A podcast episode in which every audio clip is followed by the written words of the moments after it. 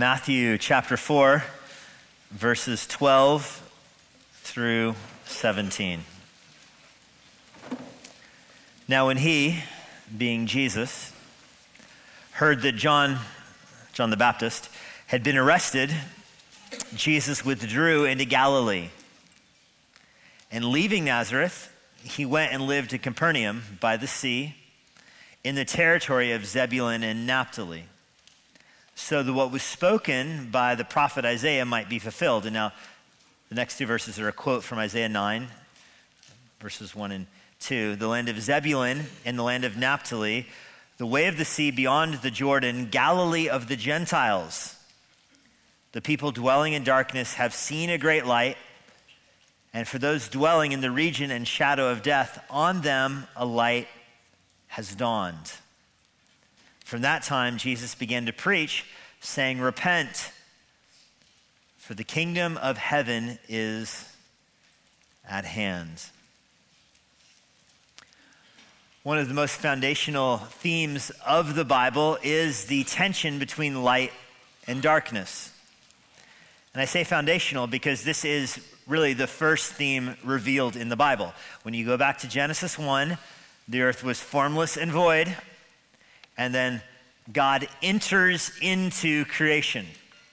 And he enters into creation by revealing the contrast between light and darkness.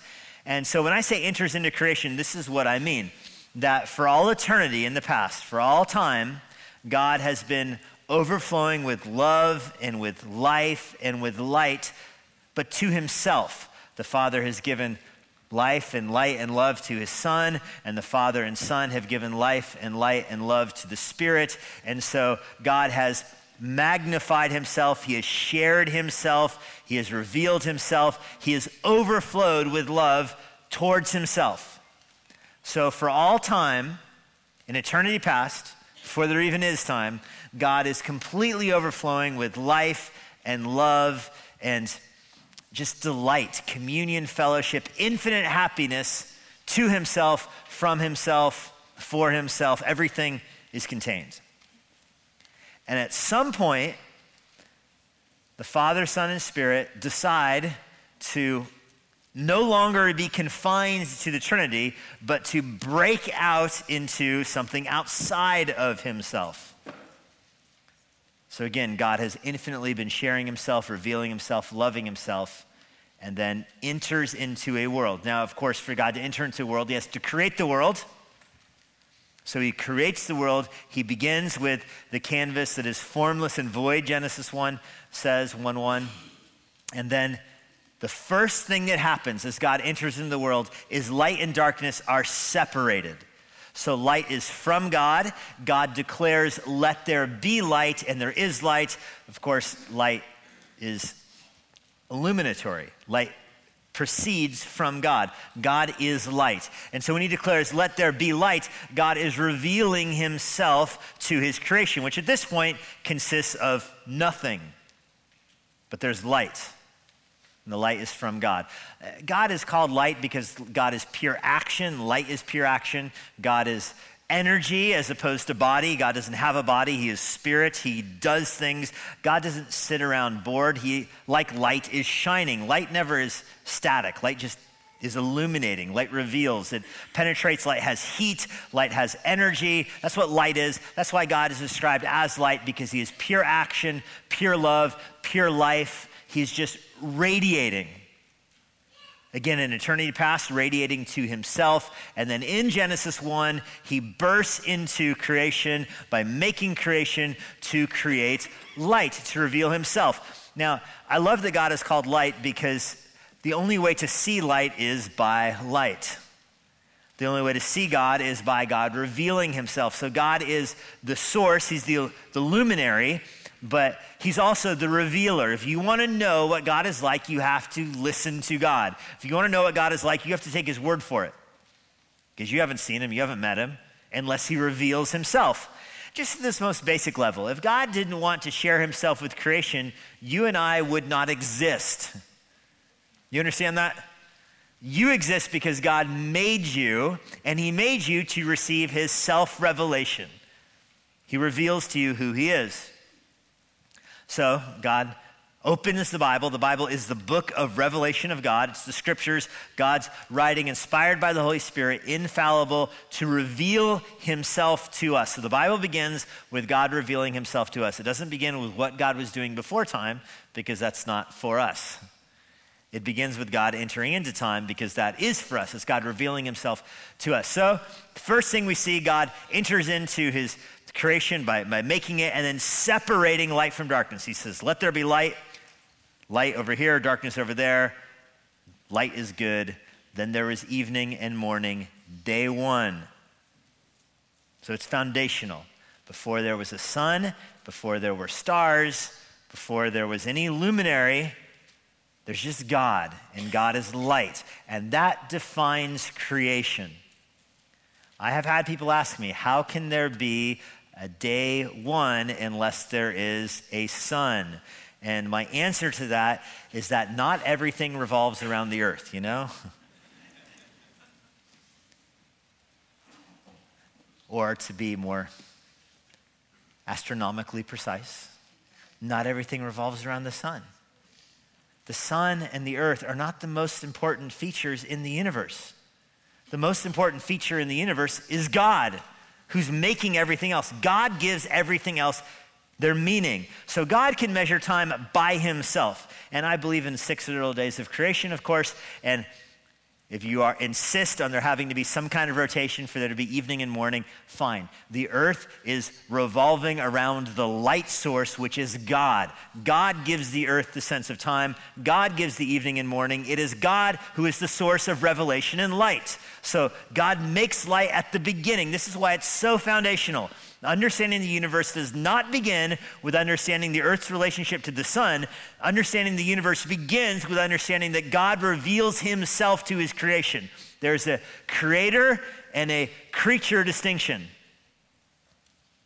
God reveals himself. That's light. You want to know about God? You look to God. Psalm four, verse six says this, let the light of your face shine upon us, O Yahweh. Very foundational prayer. If you want to learn about God, you pray to God and say, God, please reveal yourself to us.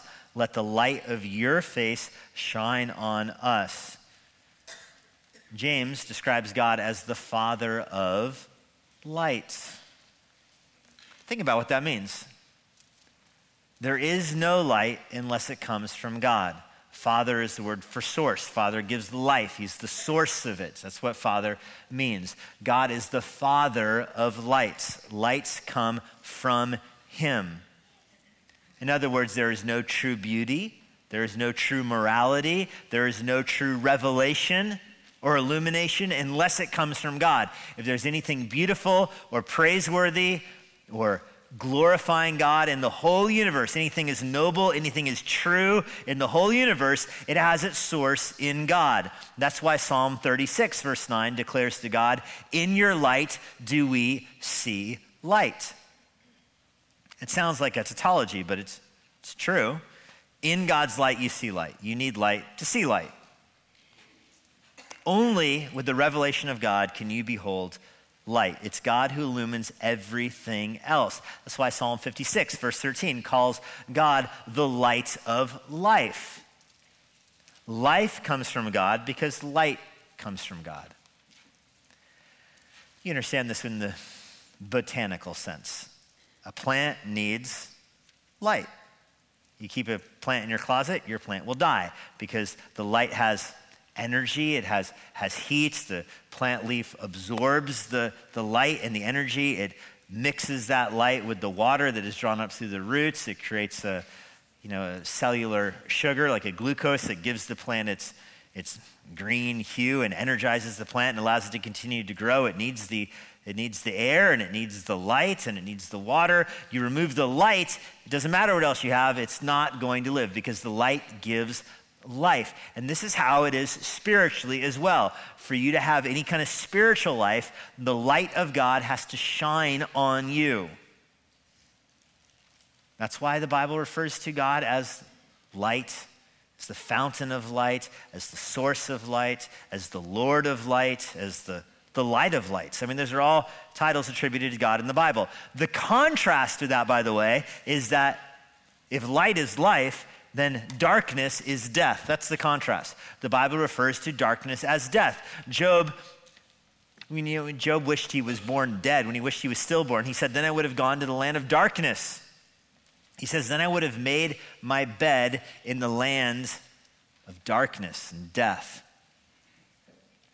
If you're in a hotel room, you want it to be dark so you can sleep. That's what Job was picturing death as, to go to the place of darkness without revelation. That's Job seventeen.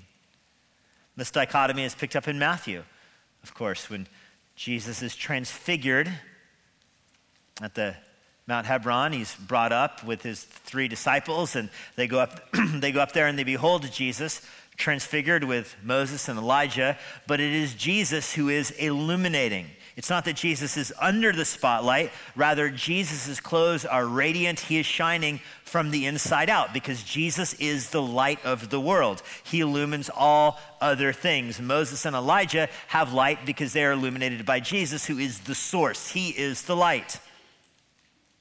And yet when he is crucified, when the light of the world is crucified, darkness falls over the land.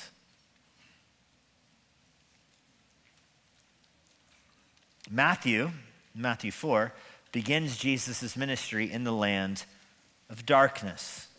In the land of darkness. This is nighttime for the whole world. Verse sixteen, the people are dwelling in darkness. At the end of verse sixteen, they're living in a place that's called the shadow of death. This is picking up language back from Genesis one. Again, God is light. There's a division between light and darkness. The Garden of Eden had life in it. They had the tree of life. They could eat the tree of life and live. And yet when the devil approached Adam and Eve and tempted them, they believed that they got to define what good and evil was. They ate from the tree of knowledge of good and evil so that they could define what was good and what was evil independent of God. And that separation is sin, and that separation is death, and that separation is darkness. The idea that you can see for yourself what is morally pure and what is sinful, that is darkness. It's folly, it's foolishness. It's equivalent to somebody saying, I can read with the lights in the house off. I don't need light to read. I'm my own light. It's folly and foolishness. That's nighttime for the world. Adam and Eve sinned and are thrown out of the garden into darkness. They're left grasping. That's how Paul describes it in Acts seventeen. The nations of the world went their own way, grasping for truth, looking for the light. People are left to go on their own. And they've been going on their own ever since. The world has been thrust into darkness. Jesus encounters that darkness in John chapter four, I mean in Matthew chapter four, verse twelve. He heard that John had been arrested. And this is after the temptation. He's coming out of the Judean wilderness. For forty days, he's been cut off from the world. forty days he's been fasting. forty days he's been independent of the world. No C N N out there. It's a, I mean, there's a little bit of a joke, but a little bit of a truth. Remember in the temptation, he was, I said over and over again, he was operating, he was being tempted as man. In fact, the second temptation in particular was to the devil trying to get him to fall back on his deity and withstand temptation as God rather than as man. Had he done that, we would have not had an advocate. We would not have had a second Adam who was uh, truly human, who could stand against the devil and be righteous in our place, because we would have had God who can stand against the devil. And God, of course, is righteousness, but that's not what we needed in an advocate. We needed the God-man. And so Jesus was tempted as God, I mean, sorry, tempted as man. He withstood the temptations as man. And now he's descending from the mountain, and he again is operating in his humanity. He learned, he heard that John had been arrested. As God, Jesus is omniscient, of course. He knows all things. As God, Jesus is the author of providence. He wrote world history. All things happen according to his permissive or explicit will. Everything that happens in the world happens according to providence. Jesus is the author of that. So in that sense, in his deity, he knows John has been arrested. But this is a pattern throughout his his life. He's operating, for the most part in his life, as a man so that he can lead a sinless life. For his life to be sinless and a substitute in our place, it has to be a human life. So here, he's not relying on his omniscience to know that John was arrested. He's limited by his incarnation in that sense. He freely limited himself. And he walks down from the wilderness and hears that John had been arrested. The news is spreading. John was arguably the most famous person in the world at this point. Ryan brought that out a few weeks ago in his sermon series in John one. Those powerful messages reminded us that John had spoke publicly to more people than anybody else alive at that time. Tens, if not hundreds of thousands of people had gone out to the wilderness to see John. He was famous in that sense. He was opposed to the Pharisees. The Pharisees didn't like him because the Pharisees guarded Judaism. John was outside of what they permitted. John was not operating in Jerusalem or in Caesarea Maritime, which was the largest Roman Roman city there in Israel. He wasn't there. He wasn't in Egypt, of course. He wasn't obviously in Rome. He went to the Judean wilderness, the middle of nowhere, outside of Jericho, the Jordan River going from the Sea of Galilee down to the Dead Sea. That's where John went, baptizing people in the dirty Jordan River. This was absurd, of course. That's where he went, and everybody came to him. And then he baptized Jesus. It was forty days ago. He baptized Jesus. And then everything changes. Jesus' disciples, we're going to meet them next week. They start baptizing people. More people start going to Jesus and his disciples for baptism than to John. That's okay with John. John says in John chapter one, he's going to grow greater. Jesus will grow greater. I'll grow less. That's okay. So what does John do? He goes back up to Galilee, which is a largely Gentile area along the Sea of Galilee, to Tiberias, which is uh, the Jewish, or the Roman capital of that region. It's a massive city. He goes there and he confronts Herod for Herod's marriage. Not Herod the Great. Herod the Great is the one who butchered all the babies back in Matthew two. This is a different Herod. Herod the Great, when he died, split his kingdom up among his sons, all of whom were named Herod, just to drive history majors crazy. Herod's sons then had a power struggle with each other. One of them divorced his wife. Herod Antipas divorced his wife and married his brother's wife instead, Herod Agrippa. Herod Agrippa ruled what's modern-day Syria. Herod Antipas ruled Tiberias in the Galilee region. And that Herod left his wife and stole his brother's wife. That's like a Roman king power play right there. You want to know how powerful I am? All the all of Herod's descendants are vying for power. And this Herod says, I'll show you who the strongest Herod is. I'm going to take that other Herod's wife. And nobody can do anything about it. So John leaves the wilderness, marches up to Tiberias, and confronts him. And says, that's not lawful. You don't get to define marriage for yourself. You don't get to marry whoever you want to. God defines marriage, and you're going to submit to his rule because you're a creature, not the creator. And Herod locks John in prison. Eventually, likely a year later or so, he's going to take off his head. John is going to be a martyr for confronting Herod about marriage. Well, Jesus comes out of the mountain and hears about this, knows that John's in prison. And Jesus doesn't turn right to go to Jericho. Doesn't turn right. You could go to Jericho and then over to Jerusalem. That's where you might expect him to go. He's just been baptized in the river. You would expect him to march to Jerusalem, which is the Jewish capital.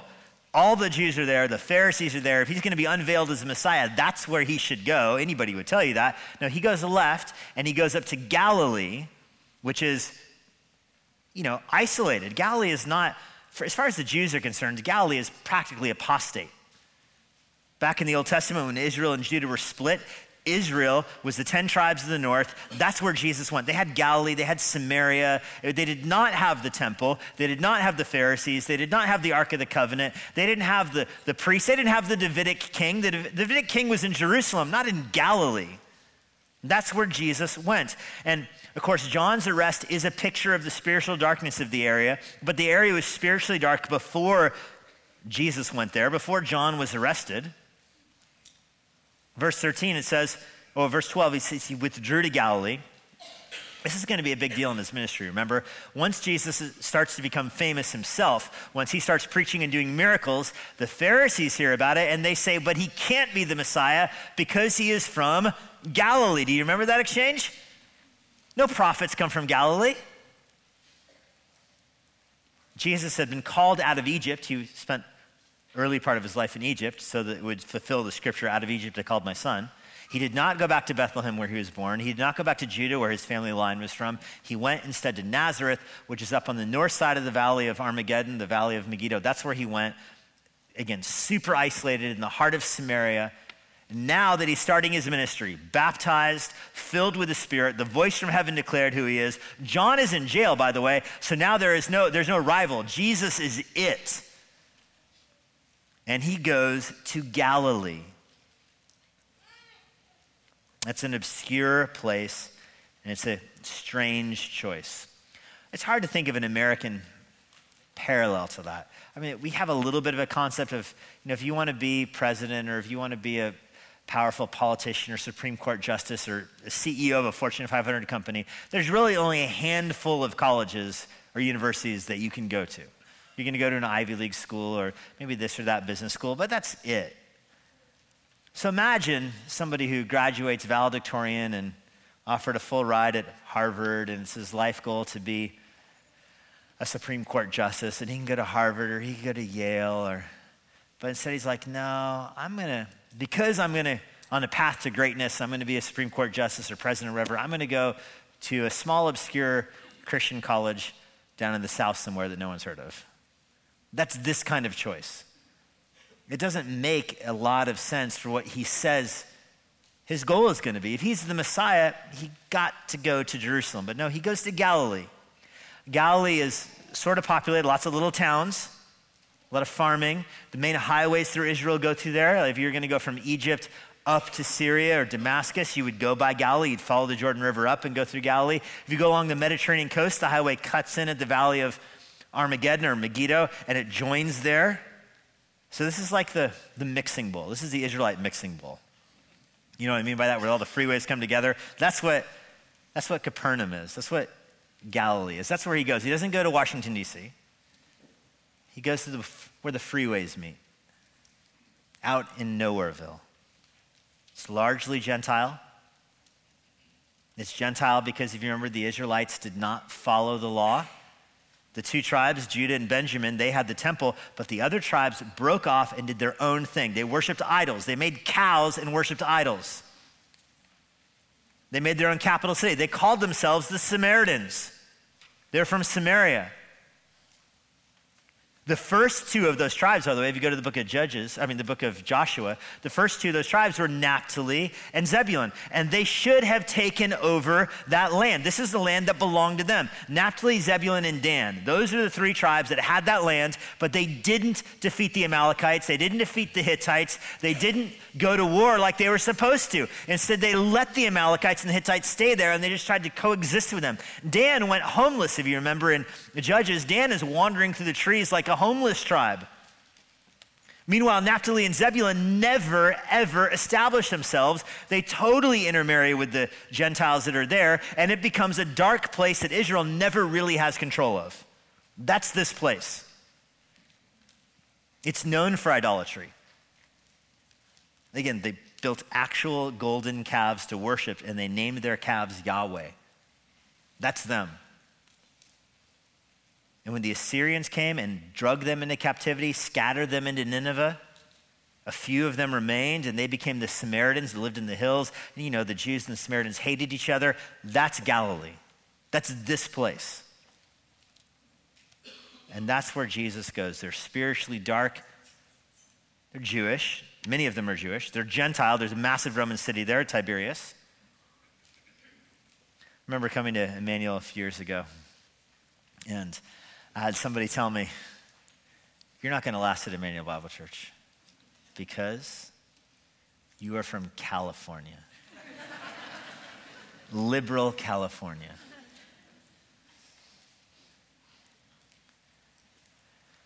Galilee is like California.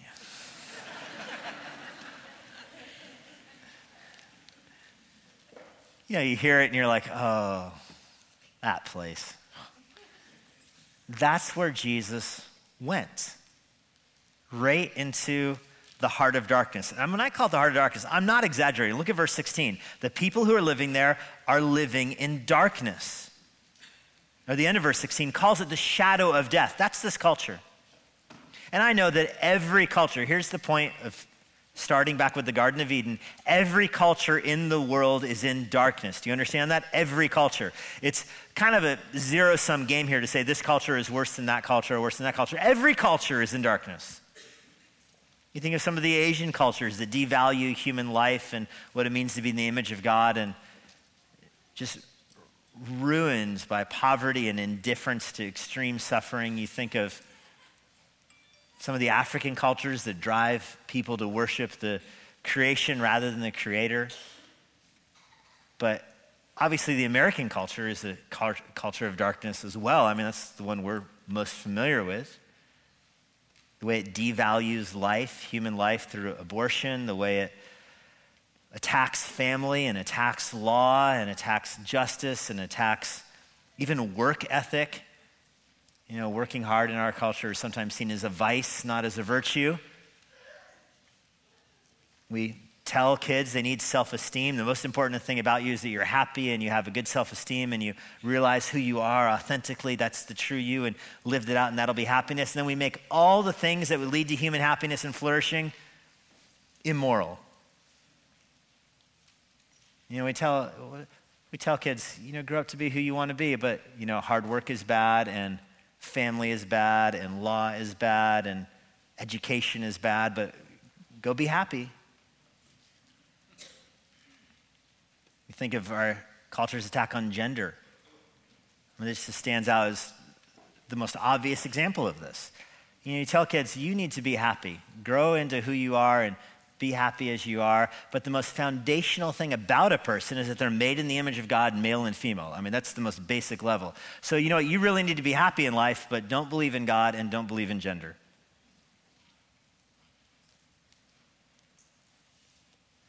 We saw somebody, my wife and I saw somebody that, that we love very much with their own, you know, gender pronouns attached to them. And our heart breaks for that person, because that life is not going to lead to happiness. If you think, if I follow my own, I, I think I'll be happy if I can attack my body. I think I'll be happy if I can stop being who I am. There's no happiness in that. That's the, the gerbil on the wheel. There is no happiness in that. If you think you can be happy by going to war against your own body, there's no winner in that war. And all this comes down to evolution, doesn't it? I think. You, our culture fully embraces evolution, fully embraces it, and then says that there's no such thing as gender. I mean, that's about as stupid as you get. Evolution is true, but gender isn't. I mean, there's no meeting with those two. And yet they're both embraced as tenets of our society. That is darkness. It's an attack on light, it's an attack on truth, and it leads to a culture of death. I'm picking on our culture because that's where we, we live, but like I said, don't hear me saying like this is the worst culture in the history of the world. No, every culture is in darkness, everyone. And this takes you back to Genesis, I mean back to Isaiah chapter nine. Where the Israelites were in darkness. Nebula, uh, Zebulun and Naphtali had never taken over the land. They were as dark and as hopeless as it comes. So much so, Capernaum was a city of total depravity as well, by the way. It was Jewish, but it was a city of depravity. I mean, their king divorced his wife to marry his brother's wife. That's what was happening in this city. Every commentary in Matthew just about uses the example of the Pharisees saying you could divorce your wife if she put too much salt on your food. I mean, it's a real example used in commentaries. That's the culture of Galilee. That's these people. That's where this is taking place. The Sermon on the Mount happens here with these people, that marriage is insignificant. You can define marriage as you want to. Kids are an obstacle, by the way, even in this Jewish culture, and you see it in the American culture too. Kids just get in the way of your happiness. They get in the way of your success. Your marriage is probably an obstacle to your happiness. Get rid of that spouse, get a new one, avoid your kids, marry that wife over there. I mean, that's this Jewish world. And it is described here in verse sixteen as the shadow of death. And if you think that's an exaggeration, look around you at the American culture. It is in many ways a culture of death. I, I like this turn of phrase. It is a culture of a shadow of death. That's the whole world. It's darkness. It's not unique to Galilee or Capernaum or America. And it's hopelessness. When I was a chaplain with the L A Sheriff's Department, the saddest thing to do would be to go to a funeral of a non-believer. There's a place to be filled with people that would just say things to try to give hope, but they didn't have hope to give. They, they're trying to shine light, but they don't have a flashlight. You know, oh, they're, they're an angel now. And you ask the person, do you believe in angels? No. It's real hopeful right there, real sincere. It's the shadow of death. Hebrews two says this kind of hopeless person is enslaved to the fear of death. So slavery is not too strong of a word for this. They're a slave to the fear of death because they don't have hope in the face of death. They're living in the shadow of death. Again, what a powerful turn of phrase. People who live their life with the shadow of death over it, and they don't have any hope to face it. They're stuck in darkness. They're stuck in darkness, and that's where Jesus went. And when Jesus went there, you see the sun start to shine. You see morning in Galilee. What happens here in verses fourteen and fifteen and sixteen is that Isaiah nine is fulfilled. You wonder, why did Jesus go to Capernaum? Well, Matthew tells you he went there to fulfill the prophecy in Isaiah nine. Now, in my mind, before the sermon, we would have so much time right now. We could go to Isaiah nine and slowly work our way through it, but you'll just have to trust me. Isaiah seven, eight, and nine, that's where the story takes place. Israel is in darkness, of course. Judah is in darkness, where Jerusalem is, but the Israelites are in darkness in their own right in the, the northern part of the country, in Galilee. And then Isaiah says there will be a king born to you, that your darkness won't last forever. There's going to be a sign. In the future, there will be a child born who is both God and man. He will be born in a miraculous birth to a virgin, and he will grow up. And you remember Isaiah nine? J J read it earlier. He's going to grow up, and the governments will be upon his shoulders. He'll be the Prince of Peace, Mighty Counselor, Everlasting God. That's who this person will be. He's God in human flesh. And when he comes, he's going to come to Zebulun and to Naphtali, the very places the Jews could never take over for themselves. They could never extinguish the darkness there. They tried to shine the light there, and they failed miserably, and they became darkness themselves. And so Jesus is going to go to that part of Israel, and he's going to turn the lights on where the lights have never been on before. That's the prophecy. The Savior will come, and he'll be born in Bethlehem. He'll be a Nazarene, but he will go to Naphtali and Zebulun, so that he can be a light to the nations.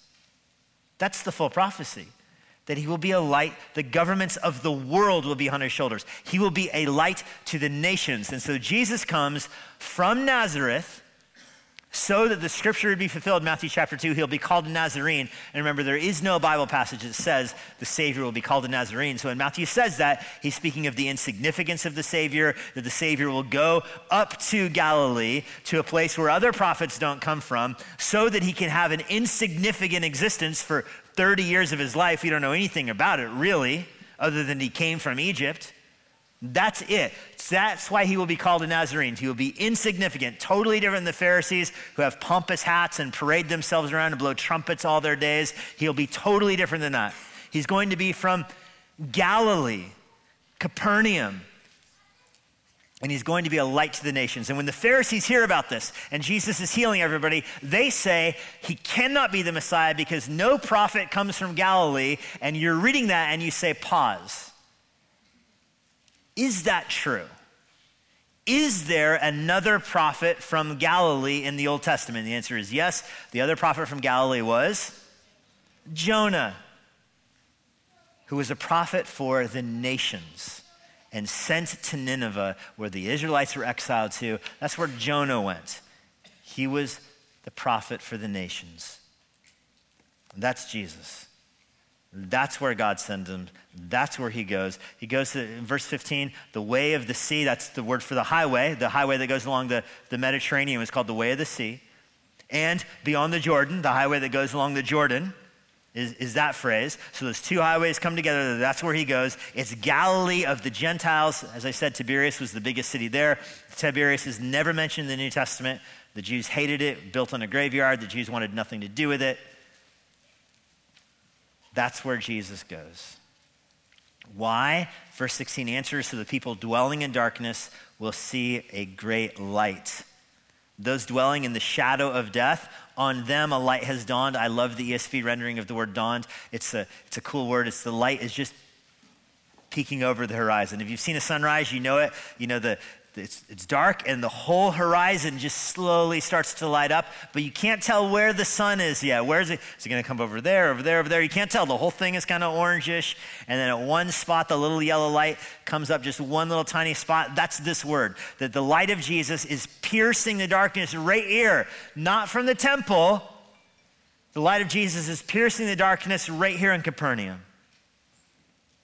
That's where he's coming, on those people. on those people. Now, not everybody there is going to believe the gospel, of course. The light shines in them, and those that have the light shine in their hearts are welcomed into the kingdom of heaven. Look at verse seventeen. From that time, Jesus began to preach, saying, repent, for the kingdom of heaven is at hand. So this is sunrise for the world. Sunrise for the world. That Jesus begins to preach, and for all those who repent, they become citizens of the light. A person who says they walk in darkness is still in darkness. A person who says they walk in light but walk in darkness is a liar and the truth isn't in them. But a person who repents from their sins and lives in the light, the light, the true light of the world, resides in their hearts. This is sunrise for the world. When you repent from your sins, you're welcomed into the kingdom of light. You know, this language is used three more times in the book of Matthew, Matthew eight. In Capernaum, Jesus comes back from preaching the Sermon on the Mount. A centurion runs out to meet him and says, my servant is home. The Jewish boy that lived with him is home and is injured and is dying. Can you heal him? And of course, Jesus isn't going to go into the centurion's house. And so the centurion says, why don't you just give the command from a distance? I tell my sergeant to do this and that, and he does it. So why don't you just say for the boy to be healed from across the hill, and it'll happen? And Jesus does so, and then says, truly I tell you, in all of Israel, I have not seen faith as much or as mature or as f- fulfilled, full as this Roman centurion in Capernaum. He has more faith than all the Pharisees. When we get to heaven, Jesus says, you're gonna see this centurion reclining on Abraham's chest at the banquet hall of heaven. Meanwhile, all the religious leaders will be cast into outer darkness. Matthew twenty-three, Jesus tells the parable of the king who invites everybody for the wedding ceremony. The people don't come. So he tells his servants, go to the highways and byways and round people up and get them to come, and it packs the place out, and it's great, and it's a big party. That's a rebuke of the Jews that they're not responding to the Savior, but all the Gentiles come in. But then the king shows up and he looks around, and one of the original guests is there, but he's not wearing a wedding suit. Speaking of one of the Jewish leaders, he came in. He made fun of the invitation, but came in just to check it out anyway, but he's not wearing the right clothes. You remember what the king does in Matthew twenty-three? tells his servants, tie him up and throw him into the realm of outer darkness where there's weeping and gnashing of teeth. That parable took a turn. Or Matthew twenty-five, the three servants that have their talent, and one buries it and says, I was afraid of you, so I buried the talent. And the king says, fine, you're going to go to the place where there's weeping and gnashing of teeth and outer darkness. They're not saved. The light came to them, but not in them, and they didn't receive it. Those who did receive it are those who repent from their sins. Matthew four, verse seventeen. This is Jesus' first ministry. After his baptism, his first words in ministry are repent. Jesus came preaching repentance. Repentance is what makes the world go round. Repentance is what causes the sun to shine in that sense. Second Corinthians four, verse six says it this way. It is God who causes his light to shine into darkness. So speaking of Genesis one, God caused the light to shine. In that same way, he causes the light of Christ to shine in our own hearts to give the knowledge of the glory of God in the face of Jesus Christ. So God causes light to shine in your hearts. That light produces repentance because it brings with it knowledge of God. Repentance doesn't mean you feel sorry about your sin. Everybody can feel sorry about their sin. Repentance means that you recognize your sin is against God. Saul was sorry that he lost the kingdom, but he didn't repent. David was sorry that he sinned against Bathsheba and Uriah and Nathan and his people and most of all, Yahweh, and he did repent. That's the distinction. You can't measure sorrow based on tears. True godly sorrow brings with it real repentance. I, one of the examples that's always in my mind of false repentance is the start of the book of Judges where Naphtali and Zebulun didn't defeat their people and God judges them and they weep. They wept so much that they renamed the valley of Megiddo. They renamed it the valley of Bochim, of tears. That's how much they wept over their sin, but they did not repent. And Jesus comes and is a light in that place to those people. A broken spirit and a contrite heart are the marks of repentance, and they are not despised by God. God despises sin, but if the result of sin is repentance, then God despises the root and not the fruit. The command to repent didn't begin with Jesus either. Back in the Old Testament, Solomon builds the temple in Jerusalem and says there will be a time coming where the nations of the earth have gone astray, but if they turn towards this place and pray and repent from their sins, you will hear them and receive them. That's First Kings eight, verse forty-eight. Solomon says, if they repent with all their mind and with all their heart and pray to you, and you'll hear in heaven, you'll forgive your people who've sinned against you. Repentance is not with your feet, but with your heart.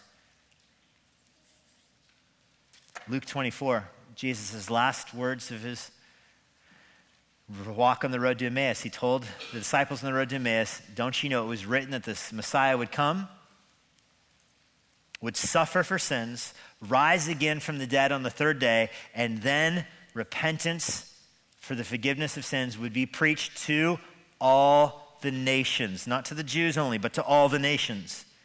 That's harkening back to why he did his ministry in Galilee of the, of the nations, Galilee of the Gentiles. The book of Acts. The sunrise goes to the world in the book of Acts. The first sermon in the book of Acts, the last sermon in the book of Acts are both sermons on repentance. Peter preaches to the Jews and they say, what must we do to be saved? And Peter says, repent and be baptized. The end of the book of Acts, Paul is preaching to King Agrippa. And King Agrippa, you know, quips, do you want me to become a Christian? And, and Paul says, I wish you all became a Christian. I wish, and he says, Paul says, Acts twenty-seven, verse twenty, Paul closes out his ministry in the book of Acts by saying, I've been preaching that men everywhere should repent and turn to God, performing deeds appropriate to repentance. That's Acts twenty-six, verse twenty. So that's how the sun goes into the world, through the hearts of people that repent. It's shown in Capernaum, but not everybody there repented. Shown in Galilee, but not every there, everybody there repented. It went down to Jericho, not everybody there repented. The, the blind guy outside the city, he repented. Bartimaeus, the others, others didn't. The light followed Jesus into Jerusalem. Not everybody there repented. The crowds of people welcomed him. They didn't repent. And now the light goes into the world, the preaching of the word of God. So you have a pretty elementary Question. Are you in darkness? Are you in light? Darkness produces death and the fear of death. Darkness produces hopelessness. Darkness produces a hatred towards yourself. Darkness produces hostility towards the world. Darkness produces confusion, hostility towards God. Darkness rejects God. John chapter three says the light came into the world, but those in the darkness didn't receive it. They ran from the light and they hid from it. They didn't want their deeds exposed. That's darkness. Do you want your evil deeds exposed before God? If the answer is no, you're hiding from God. You're living in darkness. You have not repented from your sins. You don't have hope in the face of death. You don't have confidence that you're in the image of God. You are lost in a hopeless and dark place. But for all those who turn from their sin and come to the light, the light of Christ is shown in your hearts, giving you the forgiveness of sins, giving you confidence in the face of death, giving you love towards other people. Whoever walks in the light, loves his brothers, is there in the light. That is the new hope.